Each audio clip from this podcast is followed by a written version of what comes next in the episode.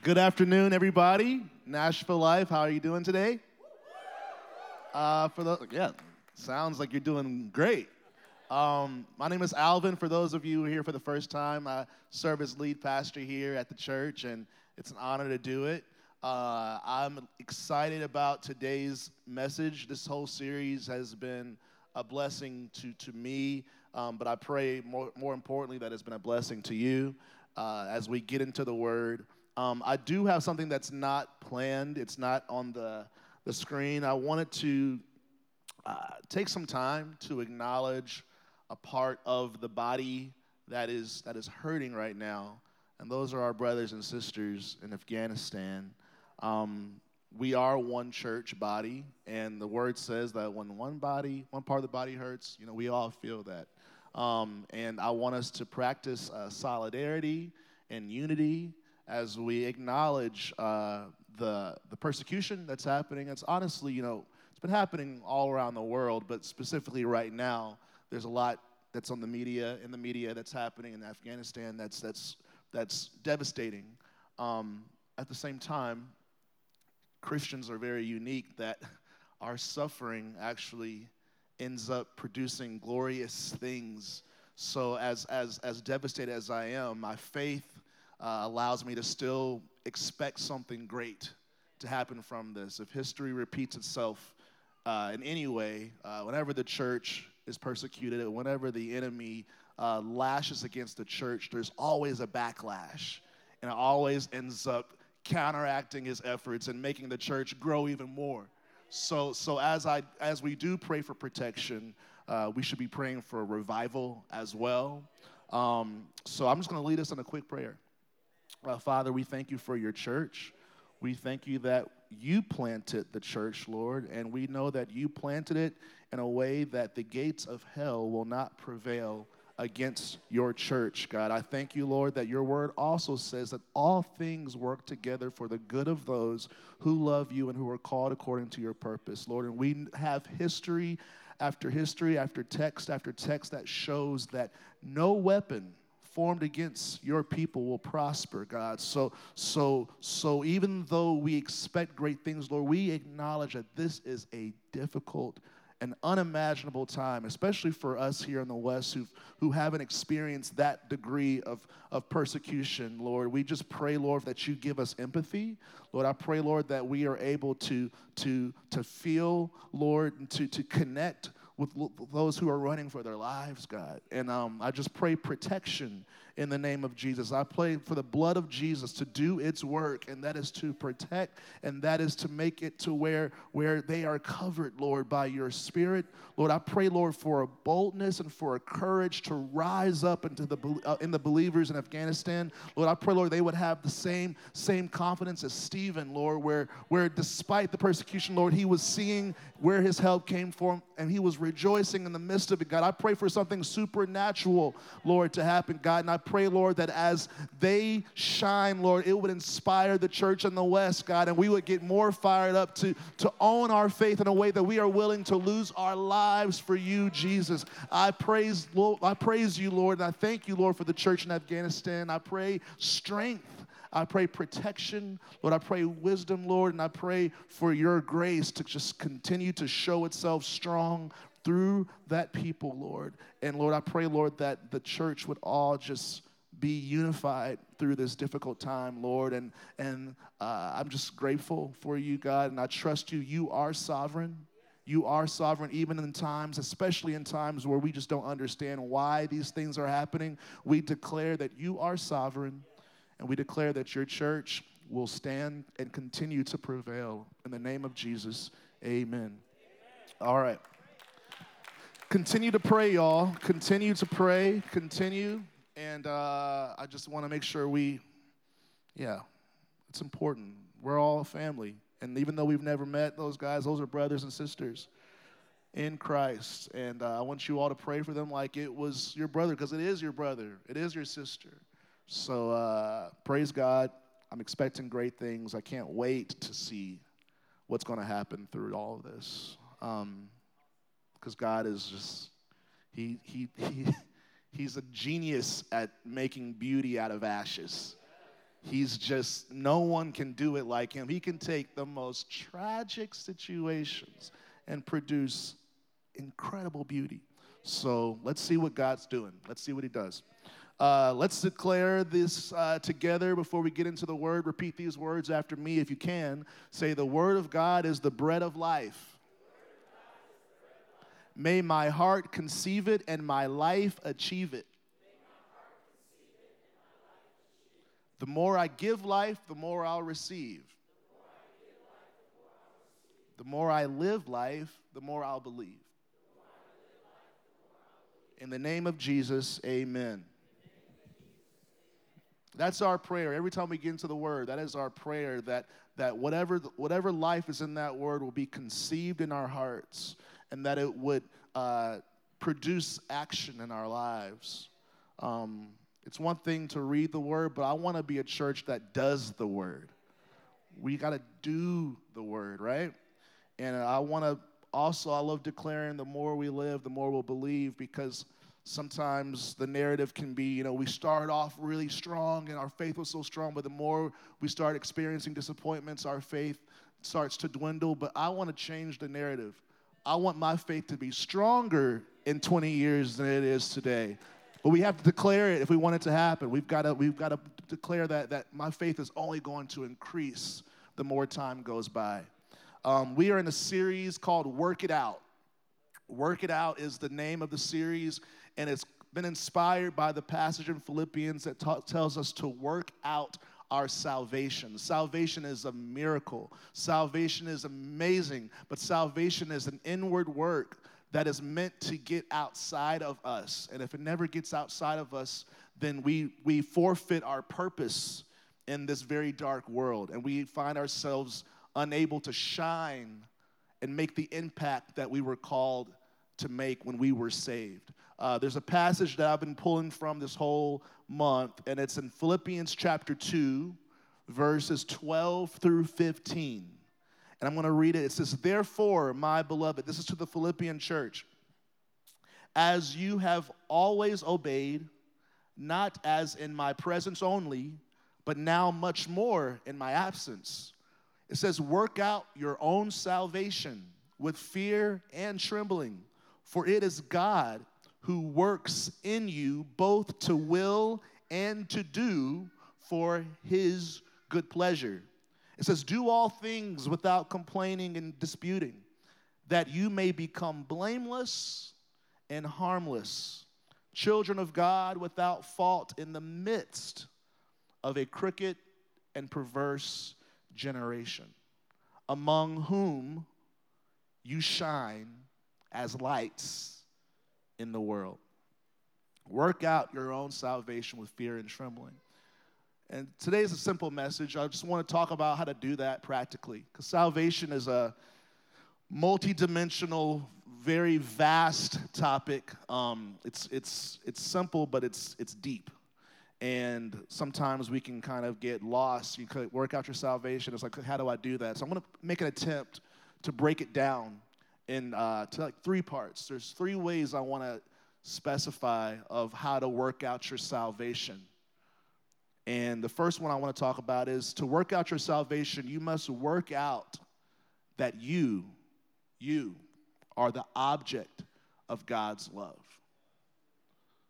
That's the first thing you got to learn how to work out. If you're going to work out your salvation, you must, first things first, you must accept that you are loved by God. Not only do you have to accept it, but you've got to embrace it. You've got to live in and from the truth that you are the object of God's love. God the Father who created you loves you. He loves you so much.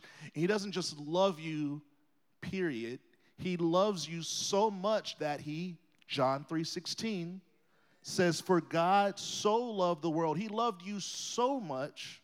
He loved us so much that he gave his only son, that whoever believes in him, his son, should not perish, but have eternal life. So to be saved is to be loved.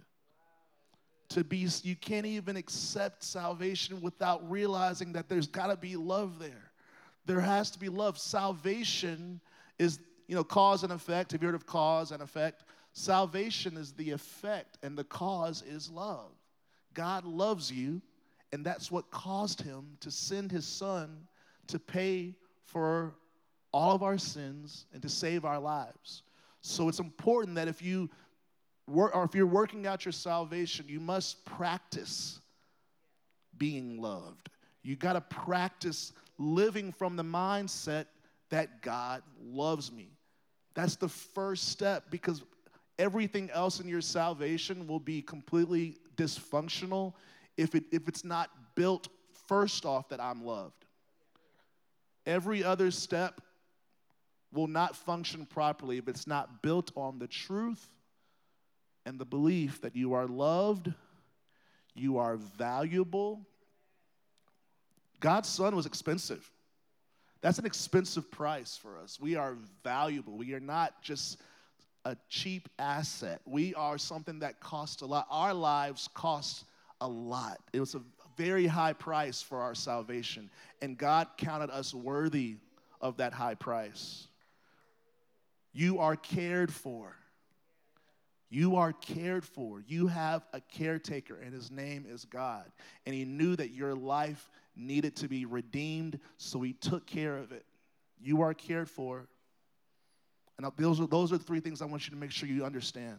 You are loved, you are valuable, and you are cared for. You must. And do whatever you got to do to to let that truth become a reality for you.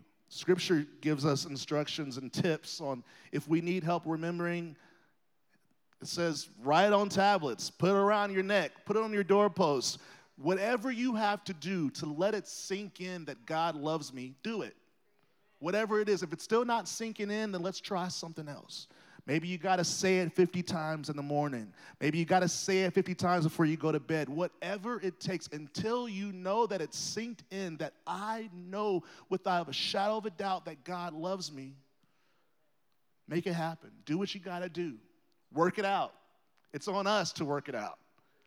Work it out. Work, work out this belief that I am loved. The second thing you need to do when you're working out your salvation is you've got to work out that you are forgiven of your sins.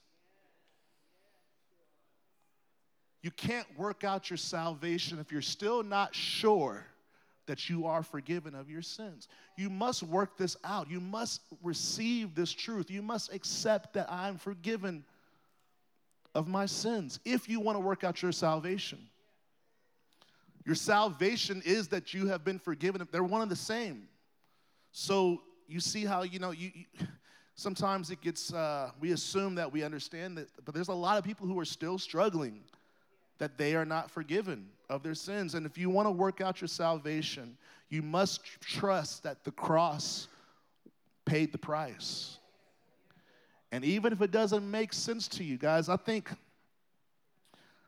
uh, I think it's way more important to accept than to understand. Now, I'm not anti understanding, I believe in understanding, but there are people who can accept and not understand, and they're still able to reap from it because they accepted the truth. It's not so much the other way around. It's like you, you, you, you've got to sometimes just go, man, this doesn't make sense all the way, but I'm just going to accept it because God said it the fact that God has forgiven me for all these horrible things that I've done doesn't make sense to me, but I'll, I don't want to miss out on the forgiveness. God forbid I miss out simply because I'm still trying to figure out why and how. We have to learn to just go, well, Lord, if you say so, I accept it, and then trust that the understanding will come later, maybe. But even if it doesn't, at least I've accepted it. At least I'm reaping the benefits of a forgiven life. To be forgiven means you don't have to defend yourself anymore. Some of you all are still living on the defense, and You don't have to defend yourself anymore because you're already forgiven. The case is closed. You're already forgiven. To be forgiven means you don't owe a debt to God anymore. Sin carries this debt. There's this, even if you don't, even if not a Christian, there is this innate quality of sin that makes you anticipate punishment. Even non Christians. It's at the, at the most basic level, just even conscious wise, like guilt is not exclusive to Christianity. Like when you do something that you shouldn't do, there is this innate expectation for punishment and retaliation. And we have to trust that our that payment and that retaliation has been canceled.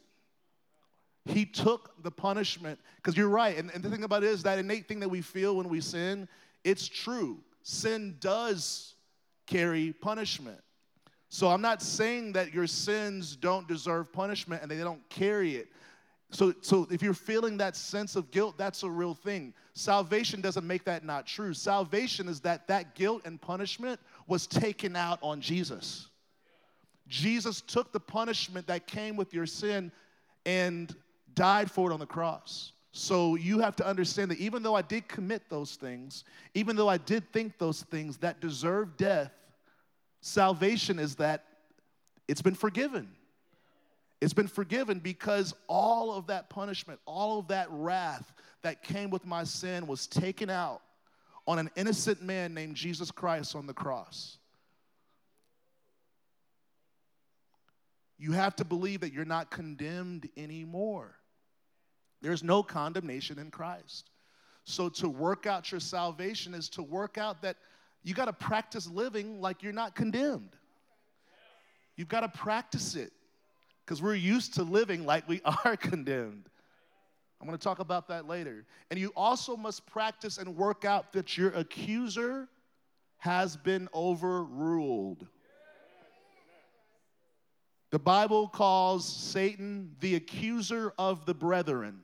Brethren basically means the fellow saint, the fellow forgiven person. He, what he does is he, he, he finds people who have been forgiven, and then he points their finger and accuses them of what they've already been forgiven of. So, whatever sin you've been forgiven of, the accuser is the one that tries to bring it back up in your face. Scripture says that your sins have been tossed into the sea of forgetfulness. It's been buried, it's been wiped away. And the accuser is the one that tries to dig it back up. So every time you find yourself still remembering and still being haunted by things that you've done in the past, that's the accuser of the brethren. He's a real person. The devil is real. His accusations, you're not just imagining it, those are real accusations that you're feeling against your life. And the gospel isn't that, that the accuser it doesn't exist. The salvation is the accuser has been overruled. He has been over, you know, when in court they say objection and the, he puts his gavel, says overruled, that basically means it doesn't matter. Everything you're saying doesn't matter. It doesn't matter. We're moving on. So every time Satan wants to accuse you of past sins, the God the Father, because of Jesus Christ, says, That doesn't matter anymore, let's move on. Next time you find yourself dealing with condemnation or accusation, you got to practice saying, That doesn't matter, we're moving on. Because that's what God is saying. Forgiven means you've been forgiven, the debt is paid, the case is closed. We have to practice doing this. To work out your salvation means to work out that you've been rescued from danger and darkness. To work out your salvation means we have to work out that, notice I said you've been rescued, not that you might get rescued in the future. Salvation means I have been saved. You have to believe that I've been rescued. That's what salvation is. Sa- saved means you were saved. like you were in danger and someone saved you. Think about a lifeguard. You know, if you're drowning, to be saved means you're not drowning anymore. You've been pulled out of the water, you've been given a floating device. If you are saved, you are saved. You are saved. You've been rescued. You've been ransomed. So, because of that, that means you are safe. You have to practice believing that I am safe. Why? Because I've been saved. It's almost so obvious that we miss it. To be saved means you are saved. I've been rescued. I am safe. You must believe that you are safe. You must believe that you now live in the light. Scripture says that He saved us from darkness into His marvelous light. You're no longer in darkness, you're no longer blind. you no, you no longer have to hide. Another word for, for the light is unhidden. The light means it's not, you, you don't have to hide anymore. In sin, we're always trying to cover our tracks. We're always trying to lie. We're always trying to protect. We're always trying to hide and put this away and sneak this. They can't see this. They can't see this. And one of the benefits of being a, ch- a child of the light is you don't have to do that stuff anymore. You can live your life like it's broad daylight and not feel any shame because you're a child of the light now. You no longer have to live like you lived when you were in the darkness, always looking behind your back and always going, oh man, if they see this, that's gone. That was your days before you were saved. We've got to practice this. The next thing is you have no reason to fear. Now that you've been rescued, I can see if you haven't been rescued, fear being afraid, because no one saved you yet. you you should be scared if no one has saved you. But once you're saved, why are you still scared? Again, if you haven't been saved, if no one's come to rescue you yet, if you're still in, the, in harm's way, it makes sense to be scared. But if you've been rescued, if you've already been covered and protected, Jesus is going, you guys are already safe under the shelter. Why are you, why are you still shaking like you're exposed? You're already safe inside. You got a blanket. You got hot cocoa. You've all, you, you, you, you, you're, you're already inside. Why are you still scared? You're here. You're, I'm here. You're with me. You've been rescued. To work out your salvation is to work out that you have no reason to fear anymore. You have no reason to be anxious anymore. That's why Jesus says to be anxious for nothing. Why? Because you've been saved, you've been rescued. So, to work out your salvation is to work out that you are the object of God's love, that you have been forgiven of all of your sins, and that you have been rescued from darkness and danger. If you want to know how do I work out my salvation, start with those three, and you will see a difference in your life. Because again, salvation is a very vast, broad term. So that's why, well, let's just break it down. I'm loved, I'm forgiven, and I'm safe. We work that out. Um, let's move on.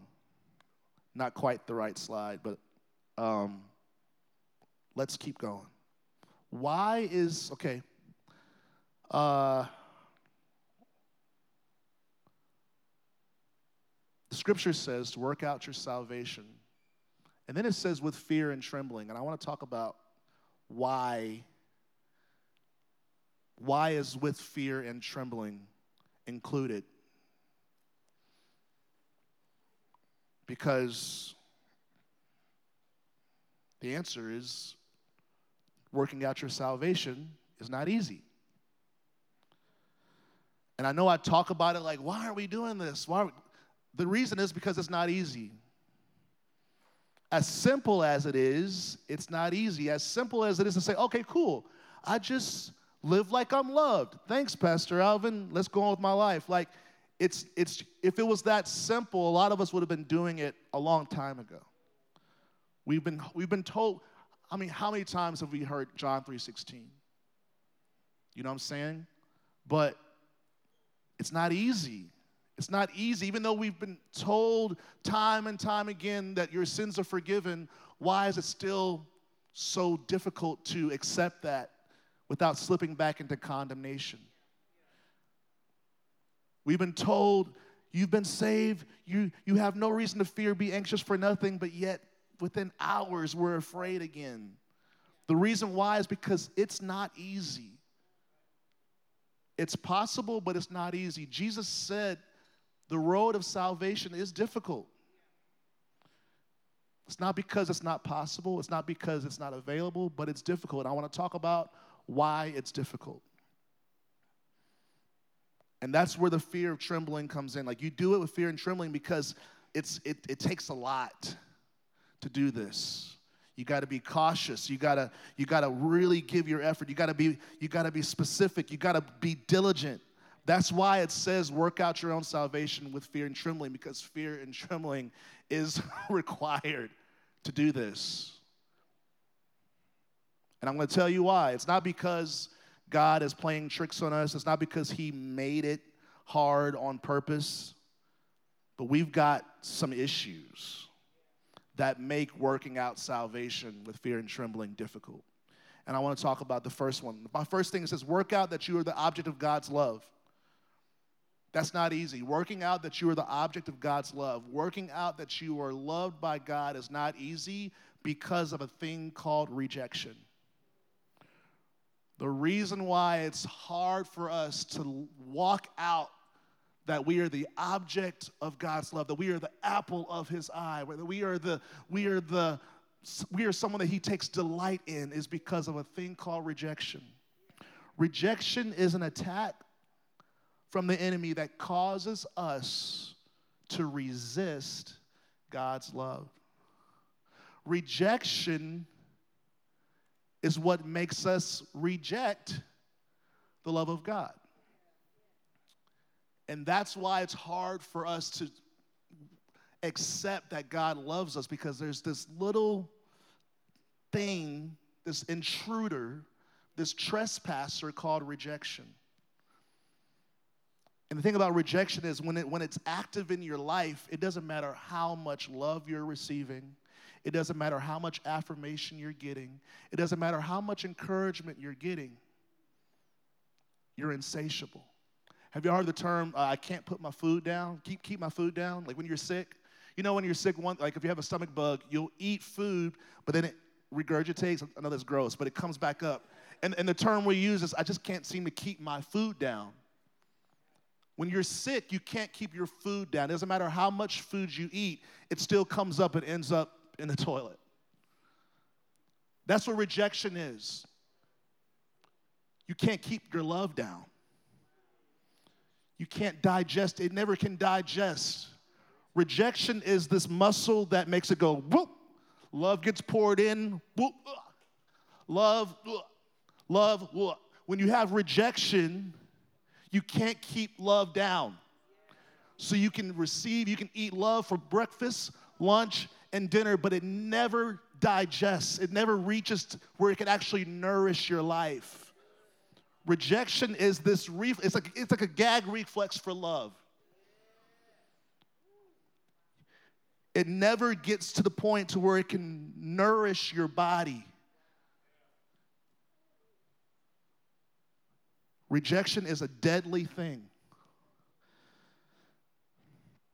The only way to be free from rejection is repentance. And I'm, I'll make this clear because we believe, most of us think human logic says the answer to rejection is acceptance. If I want to be, re- if I don't want to be rejected, I just need acceptance, and then I won't be rejected anymore. But the answer to rejection is not acceptance; it's repentance. Let me explain. Everyone has someone who accepts them. If no, I mean, obviously God does, but I would even say beyond God, there's, there are human beings. There's at least one human being. It might not be a parent, but maybe it's a spouse. It might not be a, a spouse, but it's a child. Maybe it's not a child, but it's a teacher. There is someone who accepts us We all have, if not God, God, God should be enough and could be enough, but even aside from God, there is a person who accepts all of us. If nobody else, then me, I accept you. Like if you're going, no, no one accepts, there is someone who accepts us. Rejected people are rejected by everyone, but they are rejected by someone. This is how rejection works. Even though not everybody rejects you, someone did. Someone did reject you. Maybe it was a parent. Maybe it was a spouse. Maybe it was a boyfriend. Maybe it was a girlfriend. Maybe it was a brother. Someone rejected you. So I'm not saying that you're making this up. Someone did reject us. Whether it's a parent, an ex, a friend, a teacher, someone rejected us. But rejection is when the rejection from that person or persons prevent us from feeling accepted by anyone. Rejection says, since that one person or since those five people rejected me, therefore everyone rejects me. If you want to work out being the object of God's love, repentance from rejection is necessary. Repentance from rejection doesn't make people who reject you accept you. So, repentance from rejection doesn't mean once I repent from rejection, then everybody who rejects me is all of a sudden going to accept me. That's not how repentance works. Be cool if it did work like that, but it doesn't. There's a strong chance that the same people who rejected you before you repent from rejection might still reject you now. So I, wanna, I don't want to f- paint any false pictures of what to expect when you choose to repent from rejection. But what repentance does do is it makes you accept people who accept you. Repentance from rejection doesn't make people who reject you accept you. Repentance from rejection makes you accept the people who do accept you. Rejection doesn't change the past. It's not witchcraft. It doesn't make someone go, oh my God, I love them so much. Re- repentance is about you and your lens. I'm repenting from the lens that says, since that happened to me, every single person is going to reject me.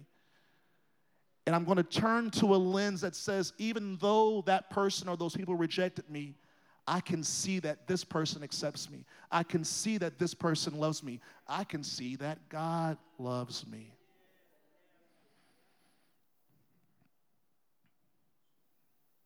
This is why it says, work out your salvation with fear and trembling, because rejection always wants to creep back up. And we have to practice shunning that lens, shunning that perspective so that we can enjoy all of the rest of the people who do accept us. Number two, to work out that you are forgiven of your sins is not easy. To work out that you are forgiven of your sins is not easy.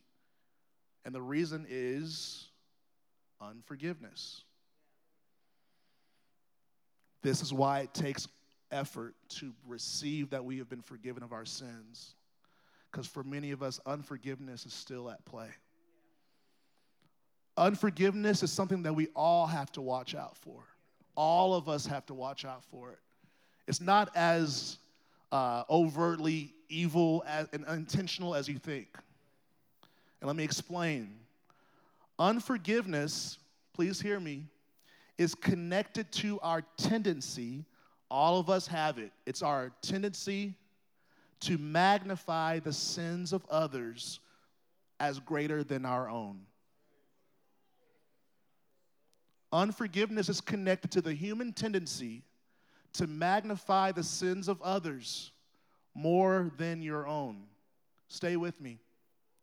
Unforgiveness is connected to our tendency to ignore the plank in our eye and scrutinize the speck in others. This is something that we all have to watch out for. None of us are exempt from this temptation to magnify the sins of others and minimize and diminish our own.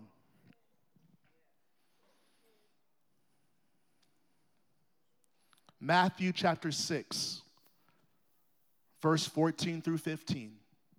Jesus says, everyone say, Jesus said, For if you forgive others their trespasses, your heavenly Father will also forgive you.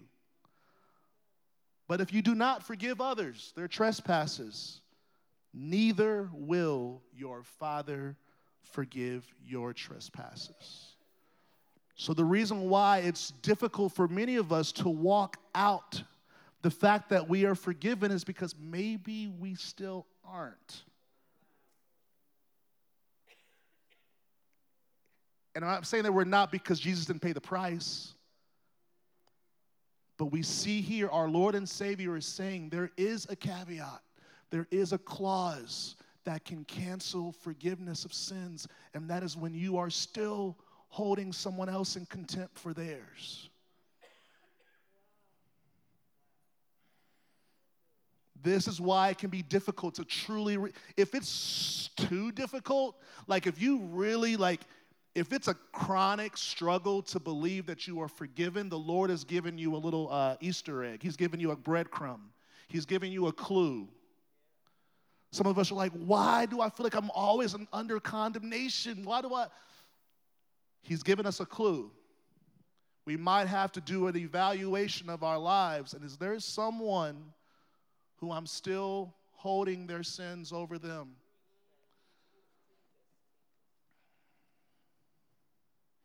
When you don't forgive others, you think you're holding someone's sin over them, when really you're holding your own sin over you. When you don't forgive, you think you're holding someone's sin over them, when really you're holding your own sin over you. When we don't forgive, what we think we're doing is, God, look what they did. Look what they did, God. See, look, on, this is a box. I'm uncovering stuff. Look what they did. I guess without the context, it looks like I'm just like dancing. No, we're uncovering stuff. But what we're really doing in the spirit is God, look what I did.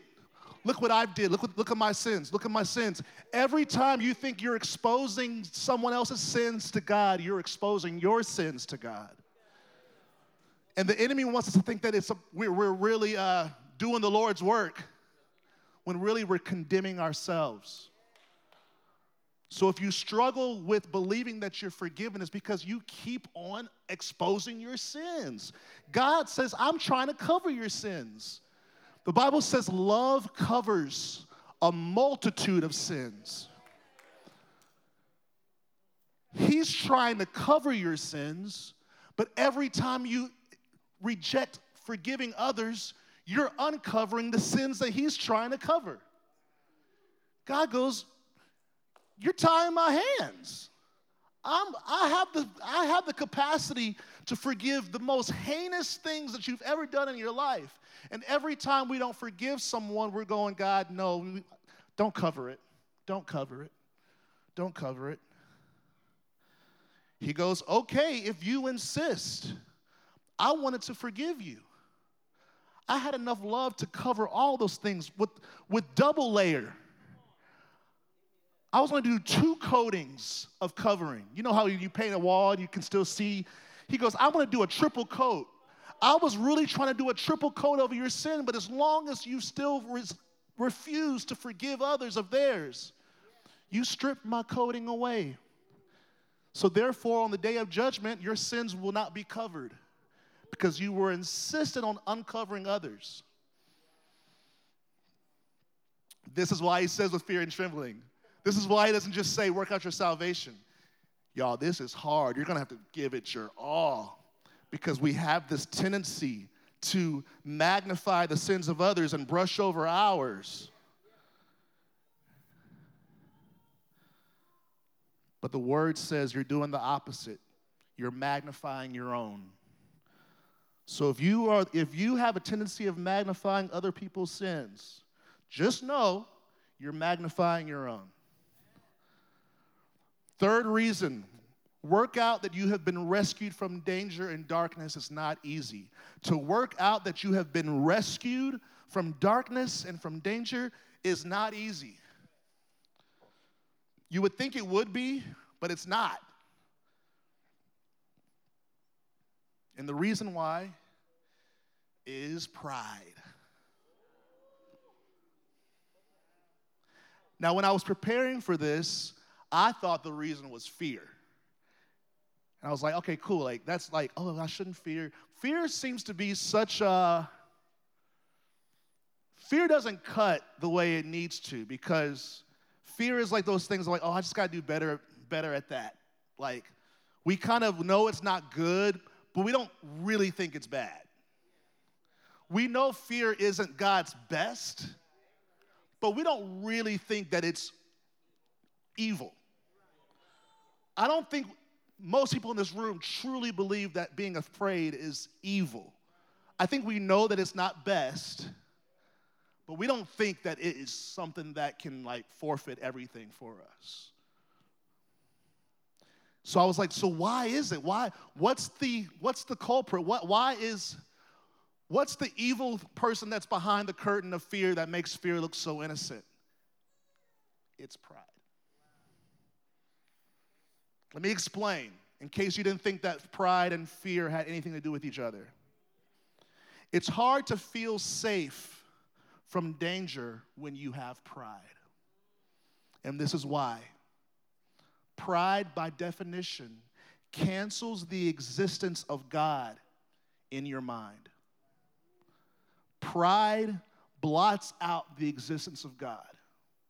That's what pride does. The nature of pride, it cancels out his existence to you. He's there, but pride cancels him out in your head.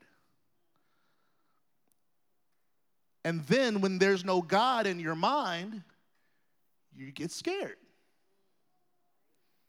Because God is the only person who's sovereign and powerful enough to protect you.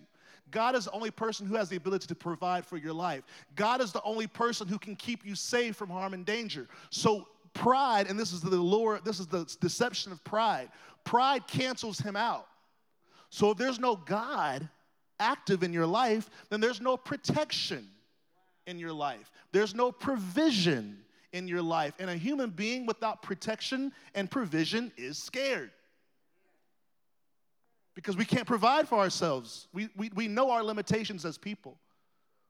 So, what happens is pride cancels out your confidence.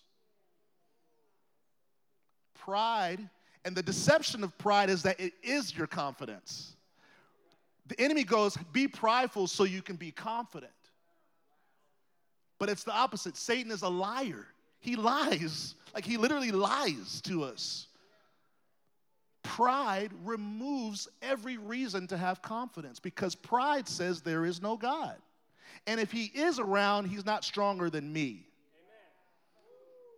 Pride says there is no God, and if he is around, then he's not stronger than me. He's not stronger than the storm in my life. He's not stronger than this diagnosis in my life. He's not stronger than this world. He's not stronger than the devil. Pride cancels out God. Therefore, you don't have the shelter. That's why you can't rejoice when we say, I'm under the shelter of the Almighty. That scripture goes over your head because pride says, I'm not, I don't have a shelter. So pride causes fear. A person who is conscious of God's presence is not afraid. When the disciples were scared on the boat, even though Jesus was there, Jesus says, Oh, you of little faith. You don't believe that I'm here. And if you do believe I'm here, you don't believe I'm stronger than the storm. Guys, pride causes fear. And I feel like I have to make it that blatant because all of most people in this room believe that pride is evil, but people don't believe that fear is evil in this room. But when you see that they are cousins, now you might have a better shot at seeing fear for what it really is. Fear is the result of believing that God is not there. Fear is the result of believing that God is not there, and if He is, He's too weak to handle my life. That's why the Bible says perfect love casts out all fear. When you re- it's all connected. Fear is less than fear is more than just not God's best for your life.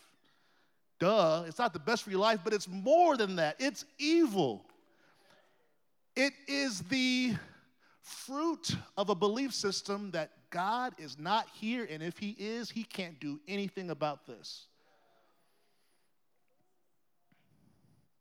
I had to make it plain for you guys because we, we still have very elementary levels of discernment.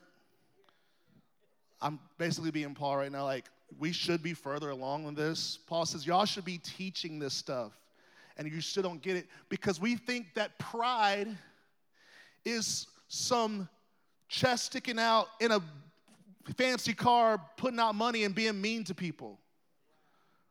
We have this caricature of pride. So, because, as long as pride is this zoot suit guy walking around just being mean, I'm not that. I don't have pride. I'm not that monster. But when I define pride as canceling out the existence and the power of God in your life, all of us find ourselves in that. As long as pride is that character that's in the movie that's just this jerk all the time and, you know, being mean to poor people and whatever, we're like, that's not me, I'm nice. You can be nice and still cancel out the existence of God in your life. we have to see with spiritual eyes. We, we're too caught up on the surface. If it looks nice, then it's got to be nice. I mean, that's how predators take people, they, they have candy. We have to graduate from if it's sweet, then it must be good for me. That's how people end up in vans.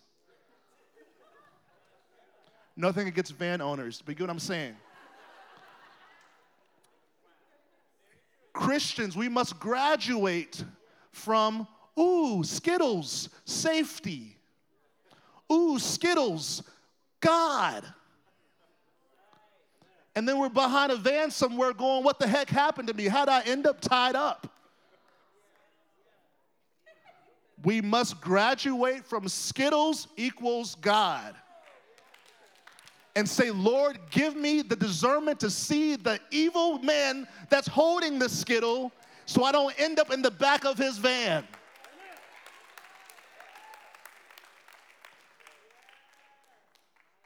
Pride can be nice.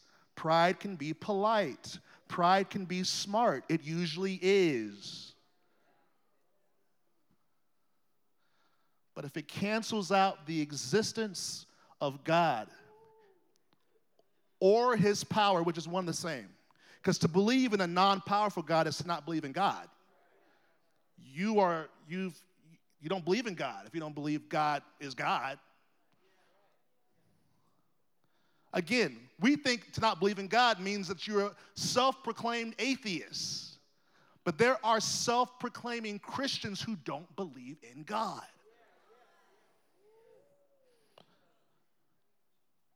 You don't have to claim atheism to be to not believe in God. Just subscribe to a God who is less powerful than the one in the Word says that He is. The disciples were with Jesus, and He said they don't have faith.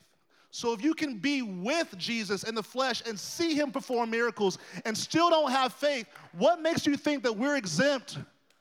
from having to make sure our faith is intact.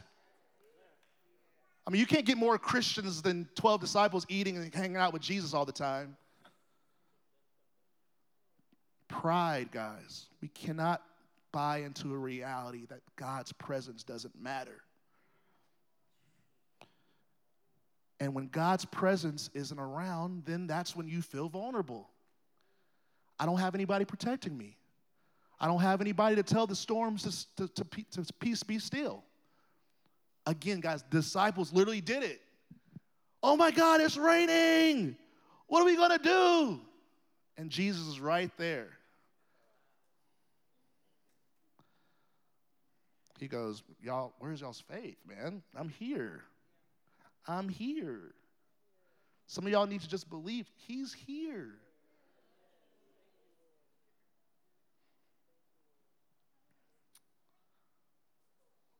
We must repent from pride. And to, to repent from pride is, is simple acknowledge God.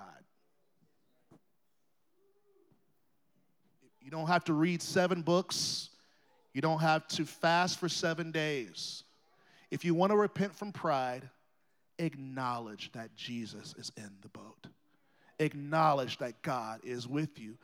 When you turn your eyes on Jesus, fear leaves, pride leaves. And I feel like sometimes I'm, we're in a generation where I can see people being offended. like, when you said that, it made me feel bad. Okay, like, I don't want to make you feel bad, but like, you don't have to feel bad if you don't want to. Just change. What Pastor Bird said, don't be mad, just change. That's like, okay, guys, let's just be real here. Like, if I was going to your house, let me find someone that, uh, Isaac, I'm going to your house. And your, to get to your house, you got to go down Old Hickory Boulevard. And you find out I'm in Green Hills somewhere. And you go, oh, no, no, I'm, I'm, I'm over, I'm over towards, closer towards the church, towards Christ Church. And I go, well, thanks, now I feel bad.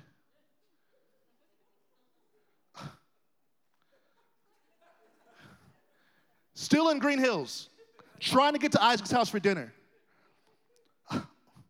Isaac told me I was in the wrong spot. I feel bad. Isaac made me feel bad. Still in Green Hills. I just feel bad. How could God, I feel like a failure. How, how could I have ended up in Green Hills when I thought and Isaac lives by the church? What am I doing? And meanwhile, it's four hours later, the dinner's cold. Isaac's going, like, you could just turn around and come to my house. Honestly, I don't know if I can trust you anymore. Um, you, I just feel so bad. And honestly, I don't, I don't think I even want to come to your house anymore because you told me I was in the wrong, wrong, wrong place. And that just turns me off. That doesn't sound like Jesus to me. Jesus would say, You're, you're in the right place, you know, just you're, you're, you're, I don't know. He would, he would just say it. He would not, he just would not say you were in the wrong place. I just know Jesus. I read the Bible today. He would never say that you were in the wrong place. I know I'm in Green Hills, but that's, that's not the point. The point is, I feel like a failure. Isaac, don't you care? And Isaac's like, uh, I did it for you. You, you could have turned around. That's how we act. You made me feel bad, Alvin. I, I wrestle with fear, and now I just feel like a failure. Well, just stop fearing. Turn to God. I, I just don't know if I can trust you anymore because God makes me feel good. Alvin, and you didn't make me feel good. We must be intimate with God. The more intimate with God, the more we acknowledge God, the less fearful we will be. Leonard Ravenhill said, A man who is intimate with God is not intimidated by man. A man who is intimate with God is not intimidated by man. If you wrestle with the fear of man, get more intimate with God. Acknowledge Him more. Think about Him more. Talk about Him more. Dream about Him more. Imagine Him more. Because the more you acknowledge God, the more you will be convinced that no weapon formed against you will prosper. The more you acknowledge that Jesus is in my boat, the less reasons you will have to fear. And if you're not intimate with God, don't be mad at yourself that you're not intimate with God. Just start getting intimate with God. Don't wallow in I'm a failure because I'm not as intimate with God as I should be. Just start getting more intimate. We as a church struggle in this, and this is Nashville Life. I'm talking to my church, our church. We struggle with wanting to just We, we, we, we feel like failures if we're not doing it right, and when, instead of just doing it right.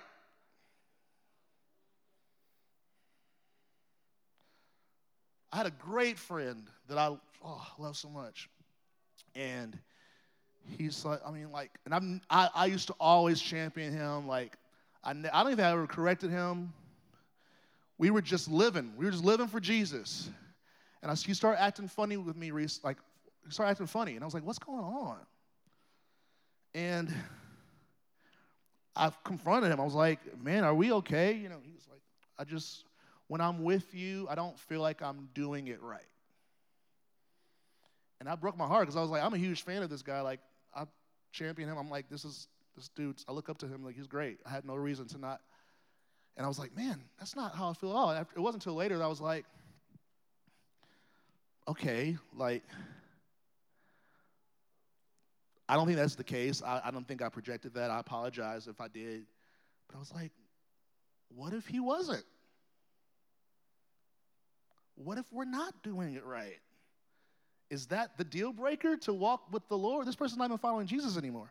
Like, guys, I said this last week. We have to grow a capacity to realize that we're not doing it right, but it's not game over. You're not disqualified. That's pride.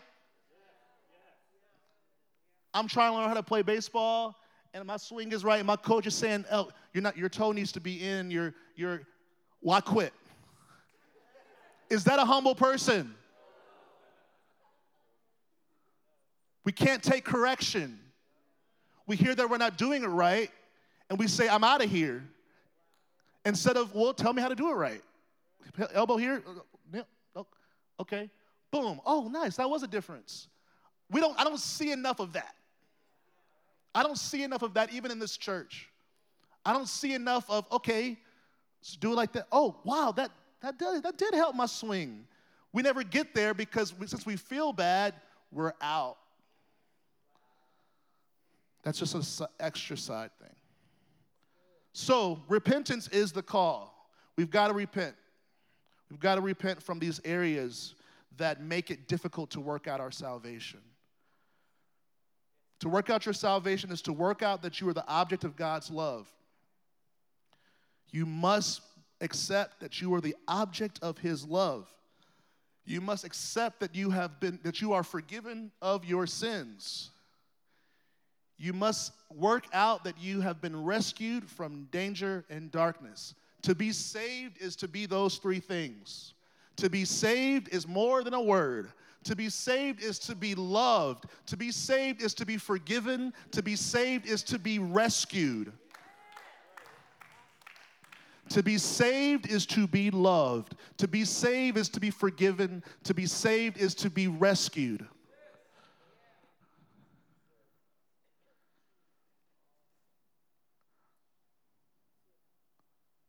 And the reason why fear and trembling is included in working this stuff out is because three things called rejection, unforgiveness, and pride.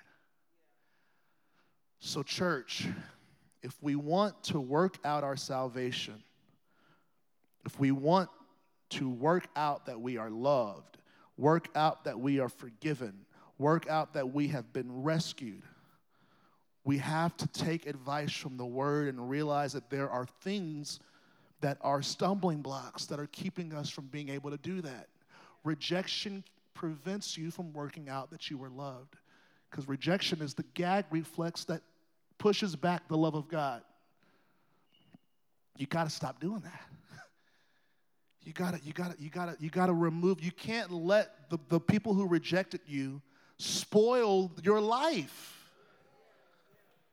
I know the rejection was real. I'm not trying to diminish it, but it is not worth spoiling your life.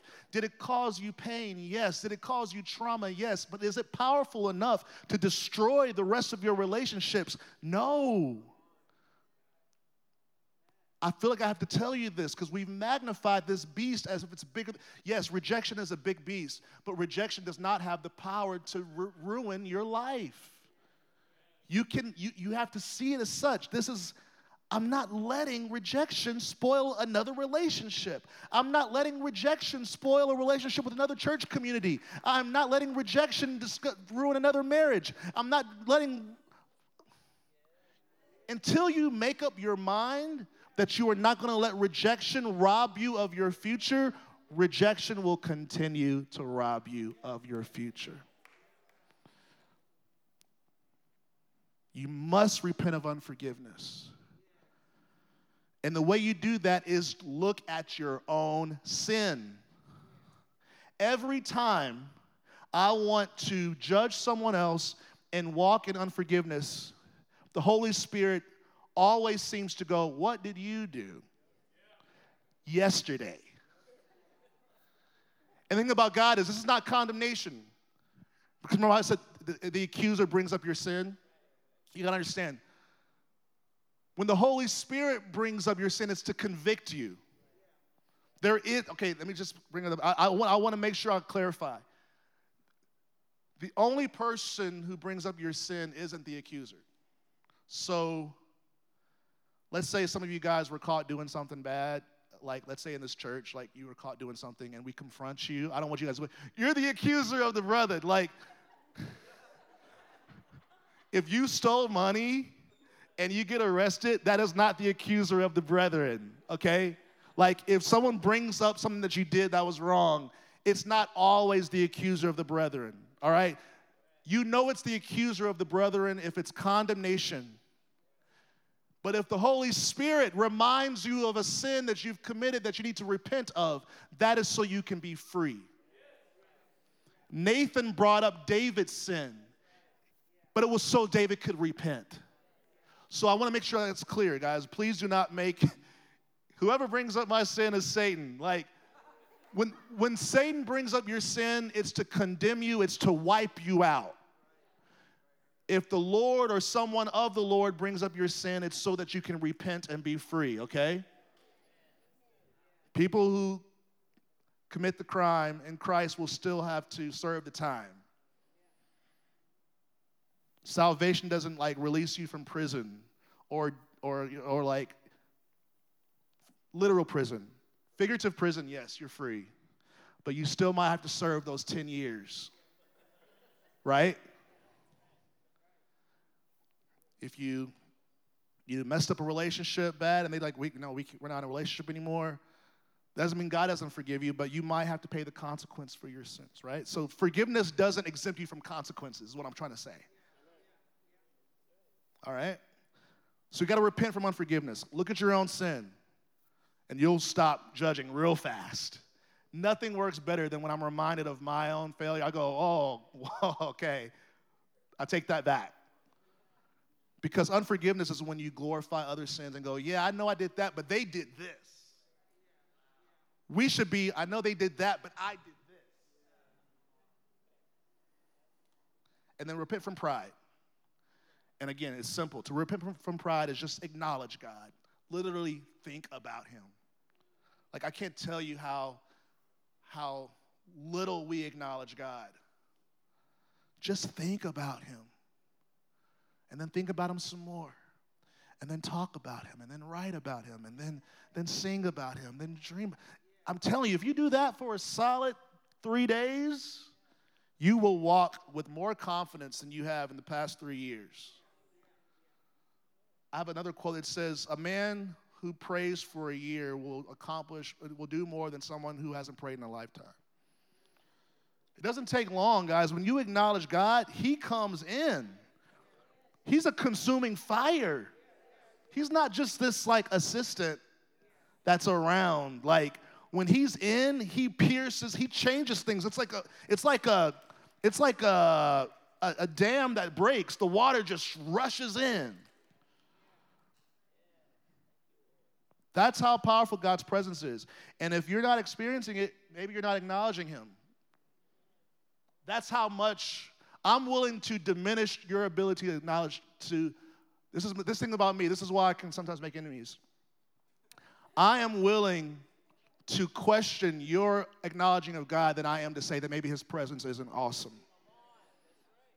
Like I'm the guy that if you say I'm acknowledging God, but like But like, I don't, I go, I'm quicker to go, maybe, maybe we need to evaluate how you're acknowledging God than I'm going, maybe God isn't as incredible as we say he is.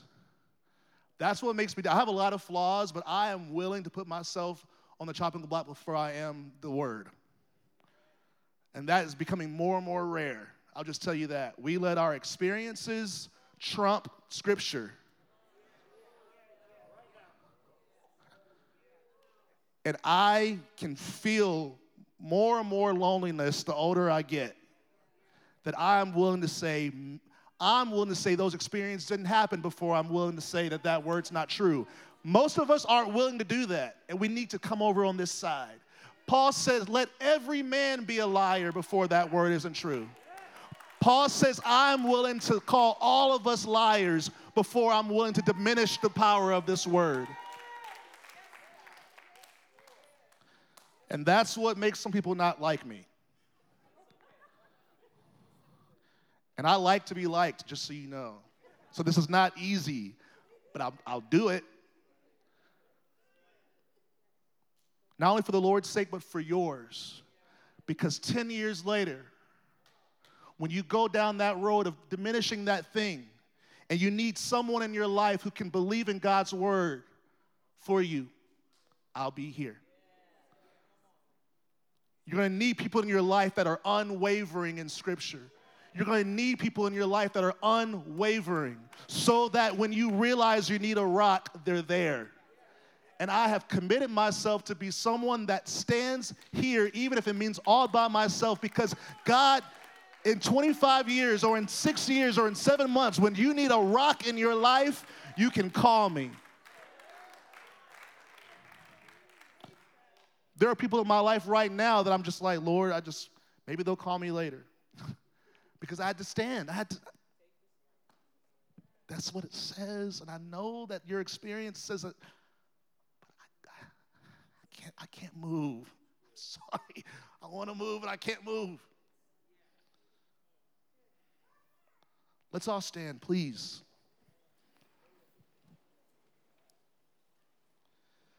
Father, we thank you for salvation. We thank you, Jesus. We thank you for paying the price for our sins. We thank you for giving us a new heart. We thank you for giving us a new spirit. We thank you for placing uh, mercy and grace and perfect love into our lives. But Lord, you're calling us to work this out. You're calling us to take the work that you've done and work it out to where it reaches our actions, to where it reaches our decision making, to it reaches our conversation, to it reaches our external lives. Lord, we can sense your spirit inviting us to work out our salvation. But Lord, your word says with fear and trembling, which means this is not going to be easy. We've got issues, God. We've got issues like rejection. We've got issues like unforgiveness. We've got issues like pride and they're getting in the way of our ability to work out this salvation, to work out that we are loved, to work out that we are forgiven, to work out that we have been rescued. So, Father, we take your word. Your word says, Jesus, when you came on the scene, you told us to repent. Lord, so we'll do that. Lord, I come against every spirit that wants to make repentance uh, a word that uh, makes us feel like failures. Lord, help us to see the beauty of repentance. Help us to see the joy of repentance. Help us to see the hope and the blessing of repentance that we can actually change. We can actually end the cycle of unforgiveness. We can actually end the cycle of pride. We can actually end the cycle of rejection.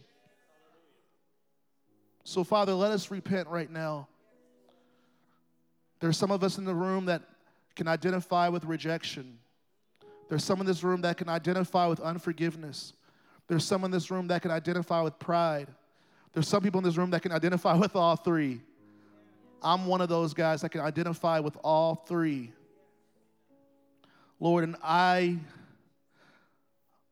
like many of us, have grown accustomed and comforted by these things. But God, I refuse to love my pride more than I love my ability to work out my salvation.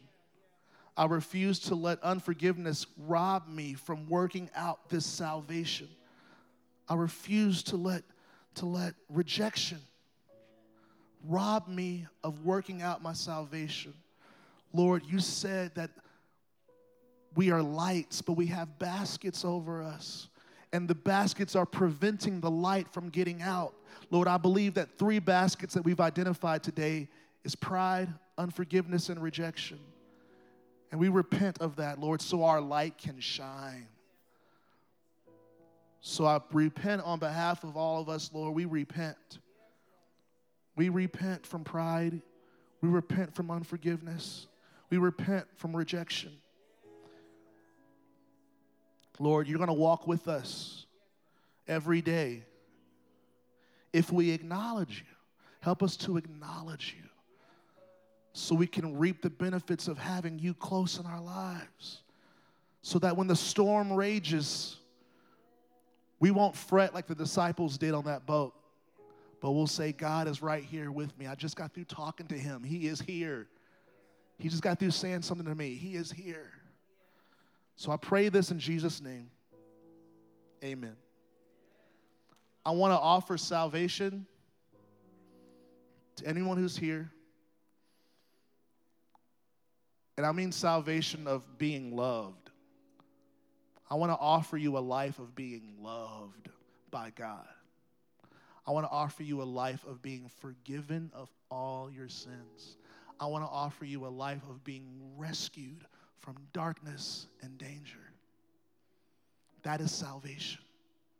To be saved is to be loved. To be saved is to be forgiven. To be saved is to be rescued. And that's off that's available to you through Jesus Christ. So if you want to be loved, if you want to be forgiven, if you want to be rescued, let's all receive Jesus. Repeat this after me. Everyone can say it along with me. Say, Father, in the name of Jesus, I confess that Jesus Christ is the Son of God.